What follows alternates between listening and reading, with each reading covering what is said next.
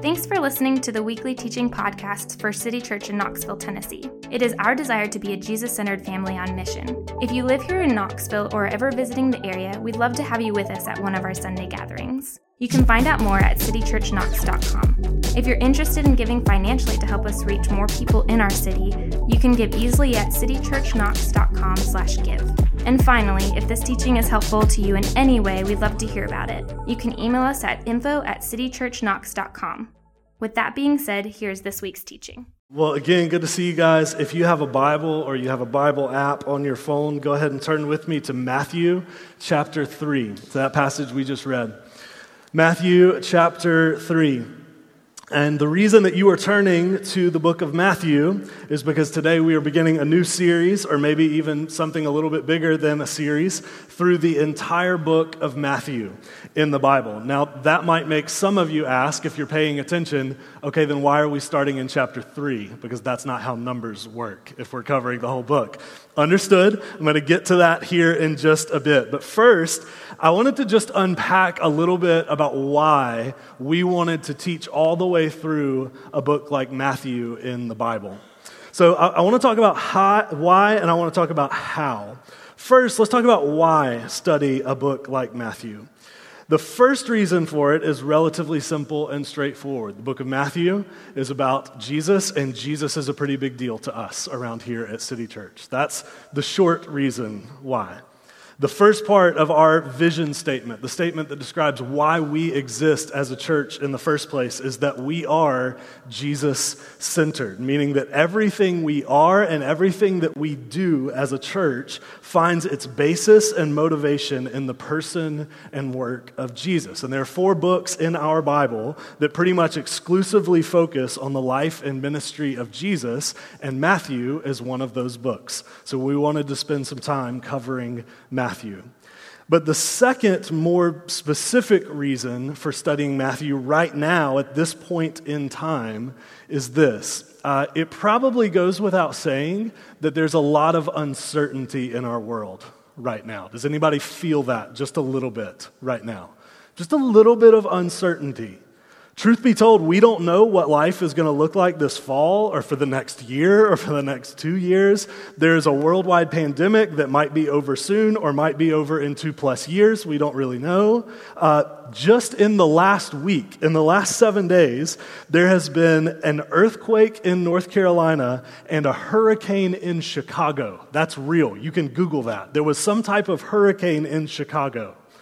And perhaps even most seriously out of all of it is that we don't know if we're going to have a college football season or not. We don't know yet. It could be canceled, might not be canceled. I sure hope not. Uh, in summary, if 2020, the year 2020, was an emoji, I think it would be this one. Because nobody knows what life is going to look like in the immediate future.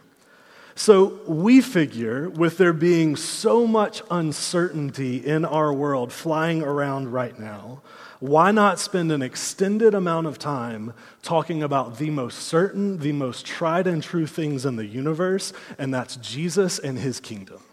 So that's what we're going to do for the next little while. Which all brings us to how we're going to go about studying the book of Matthew.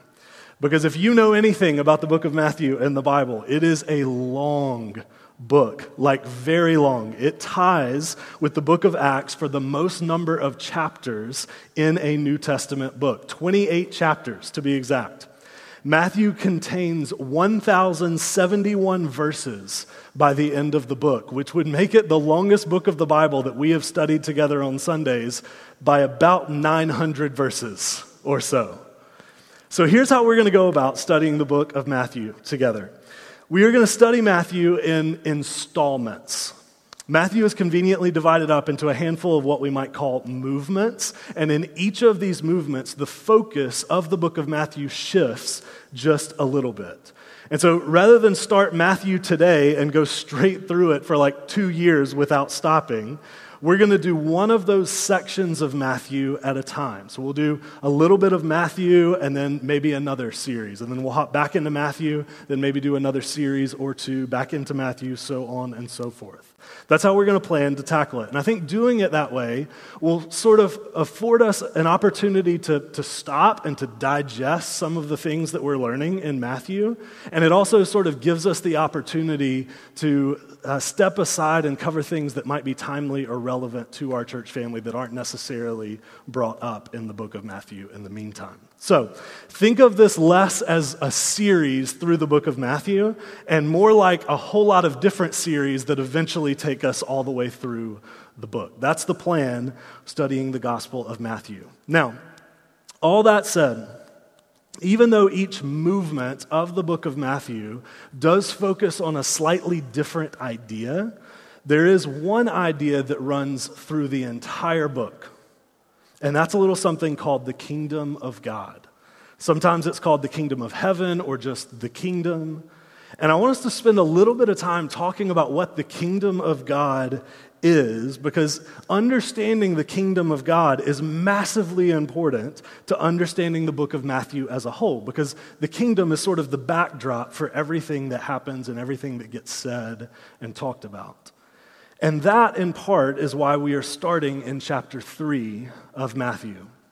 Because chapter 3 is the first time in the book that this idea of kingdom gets mentioned explicitly. So, the first two chapters of the book, if you know anything about Matthew, are largely about Jesus' birth, uh, sort of the events surrounding our traditional Christmas and Nativity story. So, we're going to save those two chapters to cover one year right around Christmas.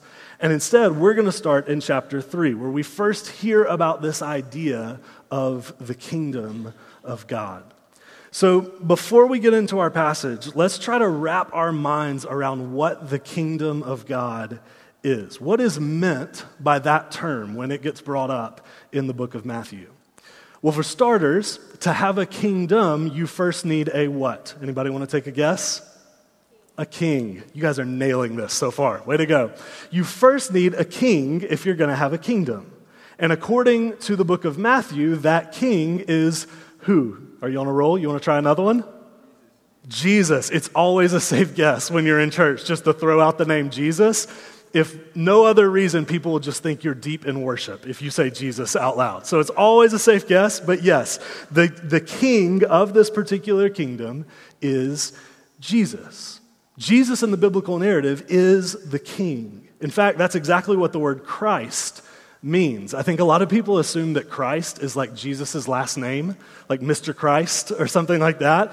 It's actually not. The, the word Christ is a translation of the Hebrew word for Messiah, which is a way of saying anointed king. So when we say Jesus Christ, at least in the literal sense, not like when you stub your toe sense, but when you say it in the literal sense, what you are saying when you say Jesus Christ is you are saying King Jesus. That's what that means. We are proclaiming that Jesus is some type of king over a particular kingdom. Which all leads to the question what is this kingdom that he is king over? So, the kingdom is the language used in the Bible to talk about God's rule and God's reign. That's generally what it means, most literally. It's God's rule and God's reign. But obviously, when Jesus says the kingdom of God is here, he doesn't mean that he's bringing with him a literal crown and like scepter. It doesn't mean that he's drawing out literal geographical boundaries that he is king over, at least not in the short term. So, in more modern terminology and sort of everyday lingo, we might say that the kingdom of God describes God's way of doing things in the world. The kingdom of God is God's way of doing things. So, maybe this will help as sort of an analogy. Maybe it won't. We'll see here in a few minutes. Um, it might help to think about it like this In the late 1990s, a company named Apple Computers was not doing well at all. They had just posted their worst financial quarter ever in the year 1997. Things were not great for them. But then something happened. Specifically, a person happened. Apple decided to hire back a man named Steve Jobs as their interim CEO, or was forced to hire him back, depending on how you read the events. And when he came back, he brought with him, Steve Jobs brought with him an entire way of doing things at Apple that was different from how they were doing things before. He had an eye for design, making Apple products not only work, but look beautiful. He also had an eye for making products enjoyable to use, fun even to use. He just thought about things differently. He had a different way of doing things. In fact, that was their slogan for a number of years when he came back was the phrase think different. And largely because of Steve Jobs' way of doing things, because he brought with him a certain way of doing things, within the next 4 years Apple did remarkably well as a company. They would debut both the iMac and the iPod, two of the most successful product launches of all time. Today, Apple is one of the most successful companies of all time. It was just announced last week that Tim Cook, Apple's current CEO, is now officially a billionaire. So, Steve Jobs' arrival on the scene back in the late 1990s and his way of doing things made things significantly better as a result of him being there. Using biblical language, he came to enact a type of kingdom. He came to enact a certain way of doing things that was set into motion by the way he thought and the way he acted. And the kingdom of God is like that in a way, but it is far more than a company that sells products. It is a place and a community and a state of existence where God's will is always done, where what God wants to happen is what happens. Put as simply as I can, there are places in our world right now where things are not as God intended them to be. Can we at least all agree on that much? When people do not have access to food or safe drinking water, that is not as God intended things to be. When children are taken from their homes and exploited, that is not as God intended things to be. When crime runs rampant in cities, and when some police officers become a part of that crime rather than protectors against it, that is not as God intended his world to be. And we could go on with a multitude of different examples. But there are so many places in our world right now, as we speak, where God's will is not being done.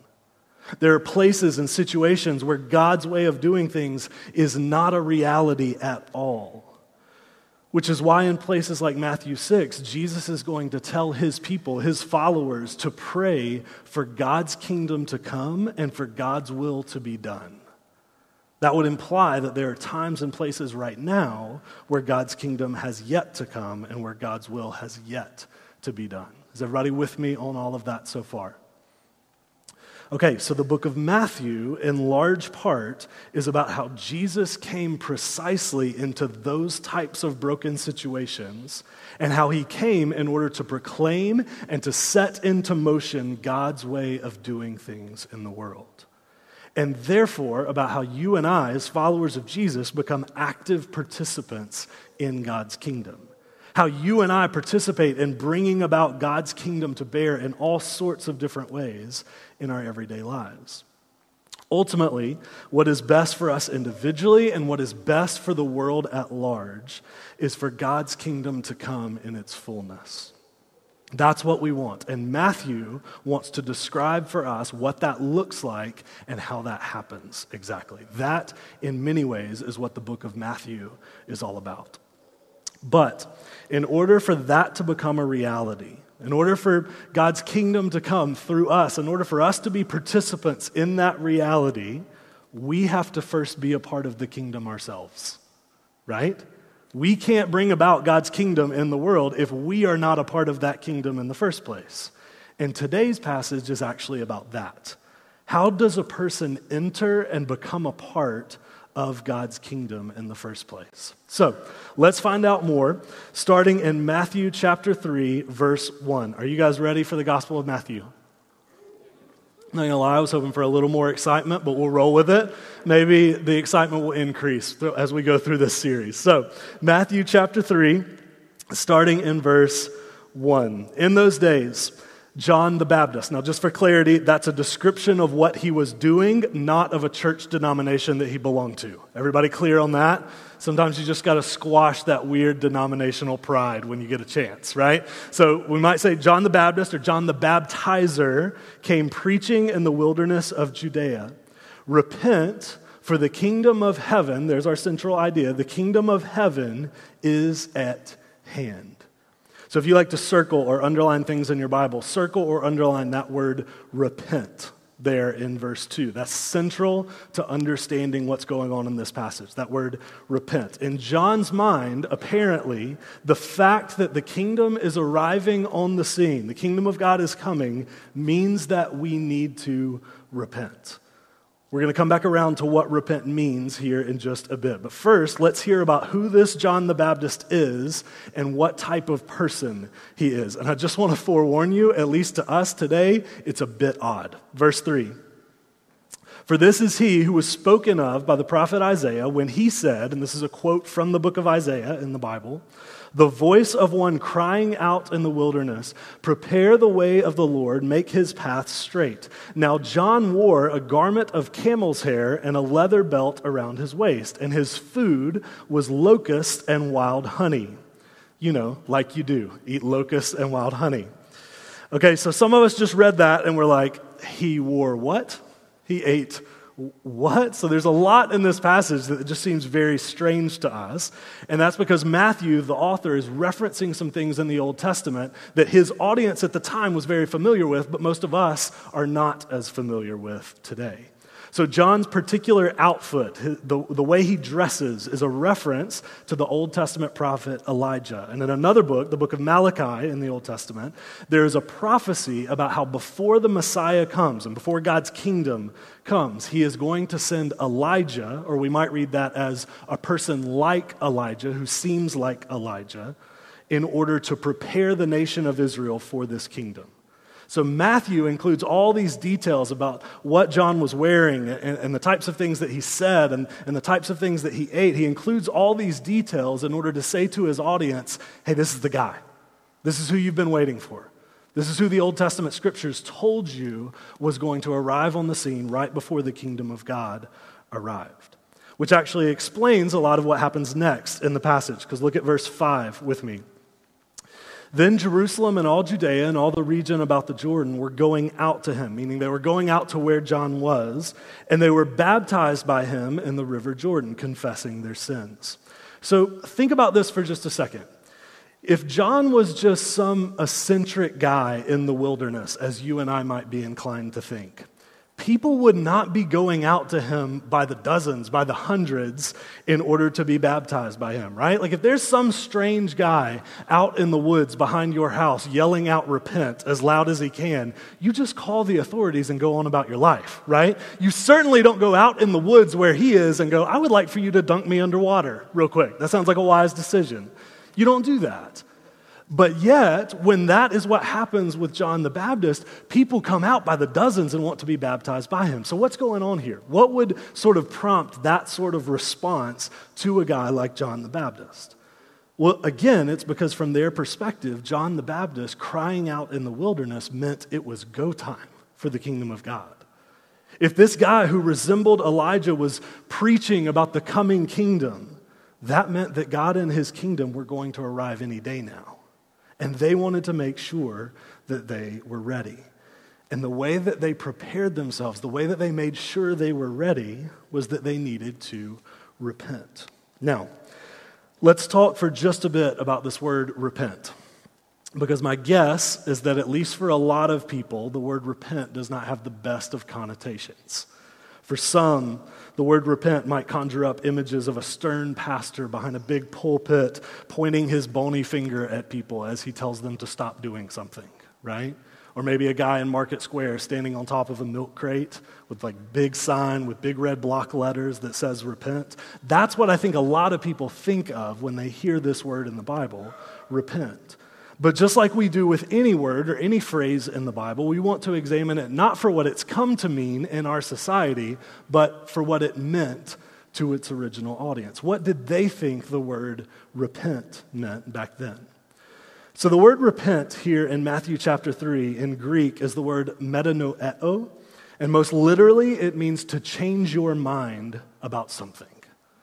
But it doesn't just mean to change your mind about anything. So you wouldn't use the word metanoeo to like talk about how you were going to get Zaxby's for lunch and you changed your mind and decided to get Chick-fil-A. Even though that's a very important decision and it's the correct decision, that's not exactly what the word would refer to.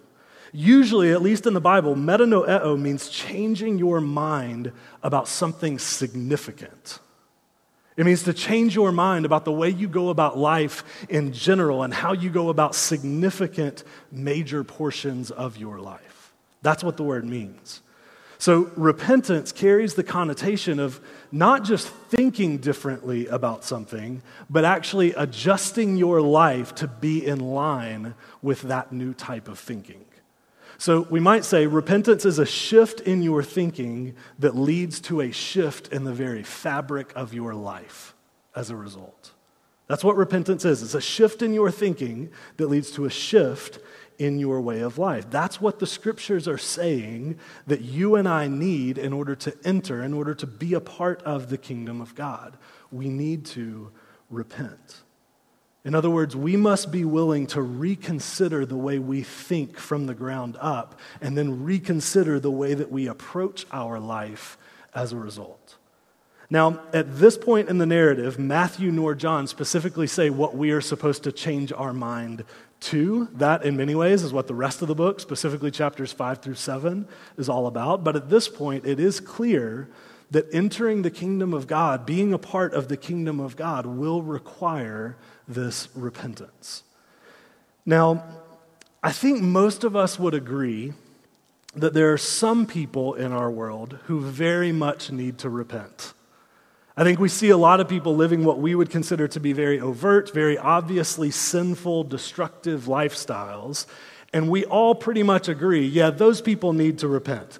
So Charlie Sheen needs to repent, right? Or uh, Joe Exotic needs to repent. Nickelback needs to stop making music immediately and also repent, right? Because there's something sinful about that kind of music still being made. I'm sure of it. But my point is that you and I at least get on some level how some types of people need to repent. We get it, it makes sense to us, it's logical. But what John does next in this passage seems to indicate that it's not just those types of people that need to repent, it's actually all of us. Everyone apparently needs to repent. Let me show you what I mean. Look with me at verse 7 in our passage. But when he saw many of the Pharisees and Sadducees coming to his baptism, now, real quickly, if anyone was ready for the coming kingdom of God, it was the Pharisees and the Sadducees. They were the epitome of righteousness and morality. They embodied obedience to God and holiness, at least to most people. And yet, when these groups of people show up on the scene to see what's going on with John the Baptist, they get treated the same as everybody else, if not a little bit worse than everybody else. So keep reading with me, second half of verse 7. He said to them, You brood of vipers, just in case you were confused, not a compliment. You brood of vipers, who warned you to flee from the wrath to come? Verse 8 Bear fruit in keeping with repentance. There's our word again. That would seem to indicate that they were currently not bearing fruit in keeping with repentance. So, evidently, in John's mind, it's not just the people with stereotypical sinful lifestyles that need to repent, it's actually these guys too. The people that embodied obedience and holiness, the people that everyone else looked up to, they also need to rethink, reapproach, and reconsider everything about how they think about God and how they think about life. Their obedience and their morality does not exclude them from any of this that John is talking about. They too need to repent. No one gets to bypass repentance in God's kingdom. Now, John, because he's smart, anticipates an objection that these groups of people might have to the things that he just said. Take a look at verse 9 with me. He says, And do not presume to say to yourselves, We have Abraham as our father. For I tell you, God is able from these stones to raise up children for Abraham. Verse 10 Even now the axe is laid to the root of the trees. Every tree, i.e., every person or group of people, therefore, that does not bear good fruit is cut down and thrown into the fire. So, a brief explainer on the phrase, We have Abraham as our father. Back then, far more than in American society today, people put a lot of stock in their upbringing, their, their lineage, their family line. And specifically, Israelites knew that the line of Abraham, Abraham's family tree, was the line that God was going to bring his blessing to the world through. He was going to bring it through the line of Abraham. So John anticipates that after he tells the Pharisees and the Sadducees to repent, that they might say to him, Hey, enough with all this repentance talk. We come from the line of Abraham. We're actually all good. And he says, No, that's not how it works. He says, Hey, God can make these rocks on the ground into children of Abraham. A wildly insulting thing to say to that crew. God can make these rocks on the ground into children for Abraham. In other words, you, your heritage, your upbringing, your family stock does not necessarily mean every, anything here at all. And they certainly don't exempt you from needing to repent like everybody else does. They do not give you a free pass on what everyone else is called to do in order to enter the kingdom of God. Now, we need to talk for a second because while you and I probably wouldn't respond to a message like John's message with the phrase, oh, but I come from the line of Abraham, while we probably wouldn't say that, we might still be tempted to respond with things that sound pretty similar to that. So things like, oh, I, I actually grew up in a Christian home, so I'm good. I'm all set. I don't think I actually need to repent, at least not the way you're saying it. Things like, oh, I actually made a decision one time when I was nine, and so I'm, I'm golden. Don't need to repent. Thanks, anyways, but I'm okay. Or things like, well, I'm actually a pretty good person to begin with. I don't do anything that's super obviously wrong. And so I, I'm actually okay on the whole repentance thing as well. I just don't have that much I need to repent of, if I'm honest. And just to be clear, all of those things can be great things. So it, it's great to grow up in a Christian home. That's fantastic. It's great to make a decision at a young age to follow Jesus. It's great to be a good person. But when those things become reasons, when they become excuses in your mind for why you don't need to repent in God's kingdom, you find yourself in exactly the same position as the Pharisees and the Sadducees. Thinking that you're excluded from the need to repentance and being utterly deceived in thinking that. And Jesus would say to you, too, I think, bear fruit in keeping with repentance. And just one important clarification here on the idea of repentance in the Bible. For a follower of Jesus, repentance is not just a one time thing that you do. So, sure, for, for all of us who follow Jesus, there was a moment when we, for the very first time, acknowledged that we had been thinking about things the wrong way in our life, and we made the decision to go about thinking about things in God's way. We might call that the moment of big R repentance, right? That's, that's the moment of repentance. That is, there is one moment where that happens, but also, life as a follower of Jesus is marked by an even more regular, ongoing pattern of repentance. Jesus once said, If anyone would come after me, let him deny himself and take up his cross daily and follow me. The word daily would seem to indicate that this is something that should be happening more than once in our life on a daily or even hourly basis. So, following Jesus is about ongoing repentance, not just one time repentance. So, with that said, I would just invite all of you to consider if you're here today, if you're listening to this, is your life marked by regular, obvious, ongoing repentance? Is that a part of your life? John said to the Pharisees and the Sadducees, bear fruit in keeping with repentance, meaning that if repentance is a regular thing in your life, there will be fruit, there will be evidence of that happening. So let me ask you is there evidence in your life of regular repentance? Is there evidence, for example, that you are turning from the way the world around us, around us teaches us to view our money and possessions, for example, and thinking about things differently than that?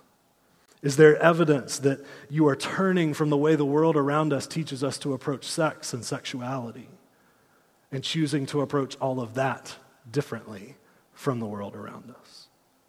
Is there evidence that you are turning from the way that our world teaches us to view those who are different than us, racially, politically, economically, and thinking about those people and approaching those people in relationship with those people differently from the world around us?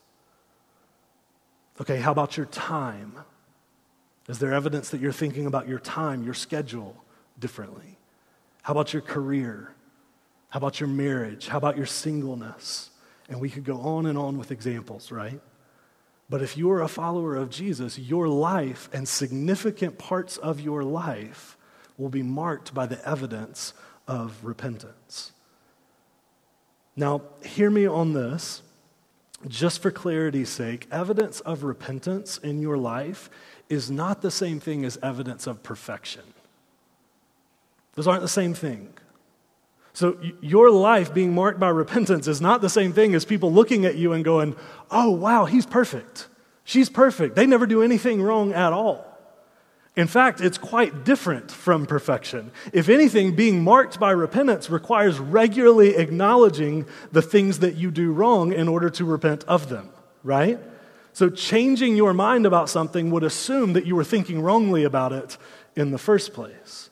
It even says it right here in our passage. When people came out to repent and be baptized by John in verse 6, it says that they came, quote, confessing their sins. In other words, acknowledging the things that they had done wrong. So, repentance is not the same thing as moral perfection. In some ways, it's precisely the opposite. But it does mean that your life is marked by a continual setting and resetting on the way of Jesus. Now, I want you to keep reading because John is going to point us next to where the ability to do all of this, the ability to repent, comes from. Picking it up in verse 11. It says, I baptize you with water for repentance, but he who is coming after me, the king, the Messiah himself, is mightier than I, whose sandals I am not worthy to carry. He will baptize you with the Holy Spirit and fire. So, John's baptism, he says, is a baptism of repentance. It was simply intended to prepare people for the coming kingdom that was around the corner. But then John says that the king himself, Jesus, the Messiah, he will come and his baptism will consist of the Holy Spirit and of fire. So, the Holy Spirit part here, we think implies that when we follow Jesus, we are given not just the call to repent, but we are given the very Spirit of God that makes repentance possible. That's part of what we get when we decided to follow Jesus. He gives us the desire to actually repent. The Holy Spirit living within us opens our eyes to things that we need to repent of and then gives us the motivation and the power and the endurance and the courage to do it, to go through with that repentance. And the word fire here would seem to refer to the idea of refining fire.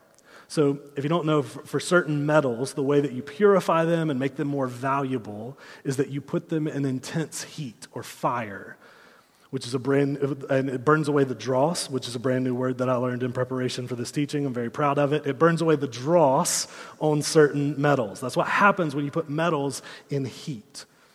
And repeatedly in the New Testament, the authors use this burning away of dross on a certain type of metal as an image for how God refines us as followers of Jesus. That often God will use adverse situations and difficulties and trials in our life to make us more and more like Jesus. And at times, it may actually be precisely those trials and those difficulties in life that provide opportunities for us to repent. They may reveal things for us to repent of that wouldn't have been revealed otherwise. So, God might use losing a job to expose that our identity had been too much in that job or our career. God might use a breakup to expose that our approach to romantic relationships wasn't all that healthy in the first place. Or God might use persecution or a loss of reputation of some sort to expose that we had an unhealthy obsession with what other people think of us, with their opinions of us. So listen, he, hear me out here. I'm not saying that every time something bad happens in your life, it's just a lesson to be learned. Sometimes life is just hard and the world is just broken. Sometimes that's true. But I am saying that there are times in our life when trials and difficulties aren't just things to get through, but also things that God can use to make us more like Him. And I think it would do us some good to keep that in mind when those difficulties, when those trials inevitably come. Now let's wrap up with verse 12, and as we do, the band can go ahead and come back up. Verse 12 says this. His winnowing fork is in his hand, and he will clear his threshing floor and gather his wheat into the barn, but the chaff he will burn with unquenchable fire. So, a winnowing fork was a tool that was used in Jesus' day to separate the usable portions of wheat from the unusable portions, the good from the bad. So, the picture here is that there will be a clear distinction between those who are a part of God's coming kingdom and those who aren't.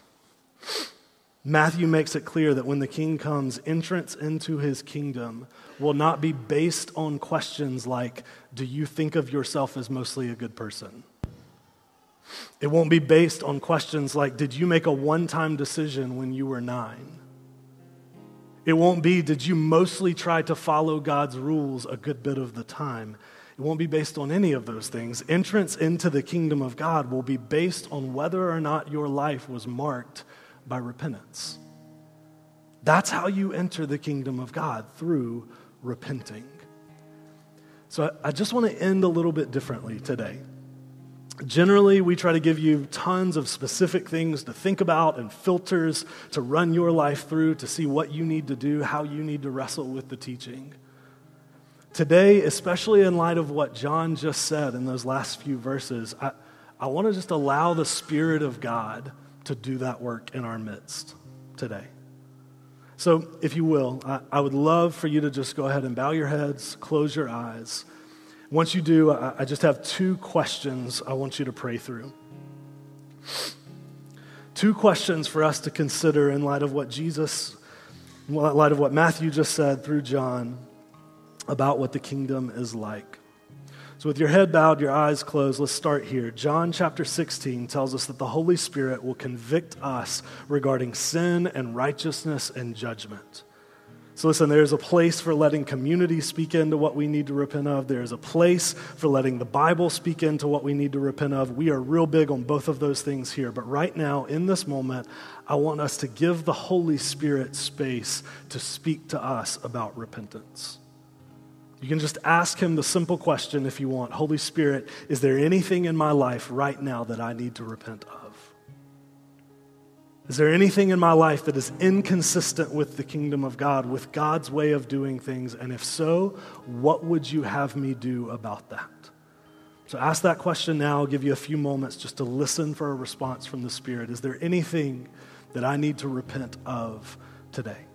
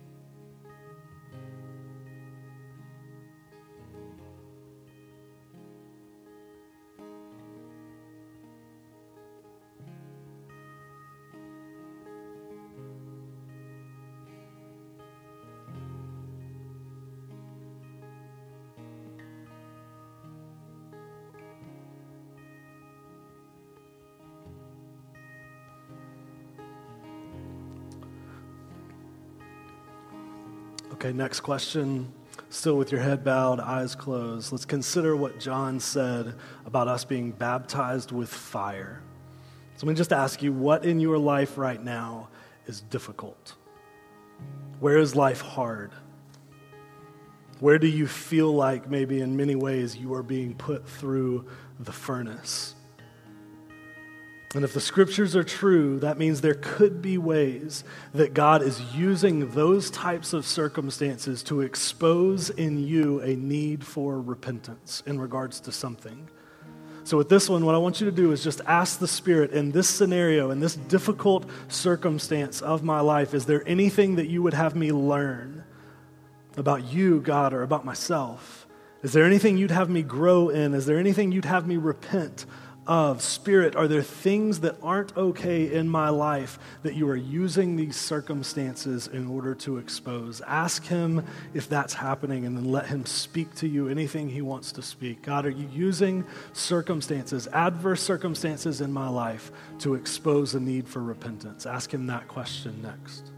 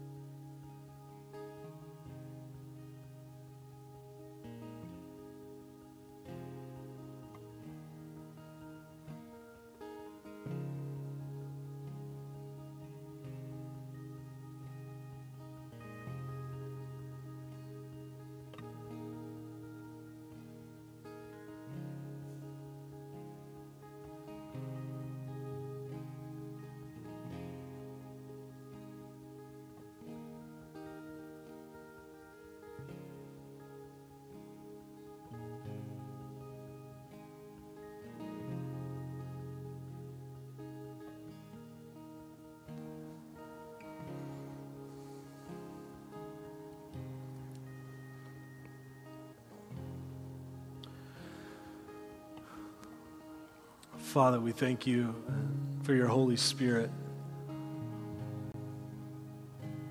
Now we thank you for his voice, his specific voice into our life that, uh, that encourages us, points us towards Jesus.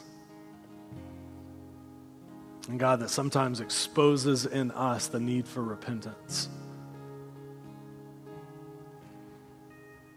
I confess um, just for myself that I often do not slow down long enough to listen for that voice well. It's so easy to be busy with a million different things and forget the one most important thing, which is attuning ourselves to God's voice in our life. So, God, if there are things that you have used this morning to, to expose, to convict us of, to shine a spotlight on in our lives, things that we need to do something about, I pray that you would give us the desire and the courage to hear you out on those things. To hear and then to respond with repentance. God, we desire to be a part of your kingdom. We desire to bring about your kingdom in our everyday lives. And we know that the way to your kingdom is through repentance. So, God, would you prompt and generate that repentance in us? We ask this in your name. Amen. So, we're going to move now into a time of response and celebration. Um, but before we do, I, I just wanted to read one other passage um, from the life of Jesus over us. There's a story in the Bible about a son who spent a lot of time in his life avoiding repentance and then one day decided to give it a shot for the very first time. And I just want to read that part of the story over us before we worship to give us a picture of what you and I encounter when we decide to repent. So, this is Luke chapter 15 from the message translation. It says, When the son was still a long way off, his father saw him, his heart pounding. He ran out, embraced him, and kissed him. The son started his repentant speech Father, I've sinned against God. I've sinned before you. I don't deserve to be called your son ever again. But the father wasn't listening. He was calling to the servants, Quick, bring a clean set of clothes and dress him. Put the family ring on his finger and sandals on his feet. Then get a grain fed heifer and roast it. We are going to feast. We're going to have a wonderful time. My son is here, given up for dead and now alive, given up for lost and now found. And they began to celebrate. Friends, this is what is waiting for us at the Father when we repent. I think one of the reasons that so many of us put off repentance for so long is that we think when we come back to the Father, what we're going to encounter is a stern rebu- uh, rebuke. We're going to encounter a, well, glad you finally came back. Try not to mess up this time. I can't believe what you did, but I mean, it's good that you're back now. At least you did the right thing. Brothers and sisters, that's not who the Father is. That's not his posture towards us. That's not his attitude towards us. The Father is waiting with more grace than we have sin. That's what the cross was all about. That's what the resurrection was all about, is that the Father is waiting. All that's left to do is turn and change our mind. And so I just want to invite you this morning, whether you do that for the first time ever or for the hundredth time in your life, would you come home? Would you encounter the love of the Father? He's waiting for you. All that's left to do is repent. So I'd love to invite you to stand and sing and celebrate with us the love of the Father together as we sing.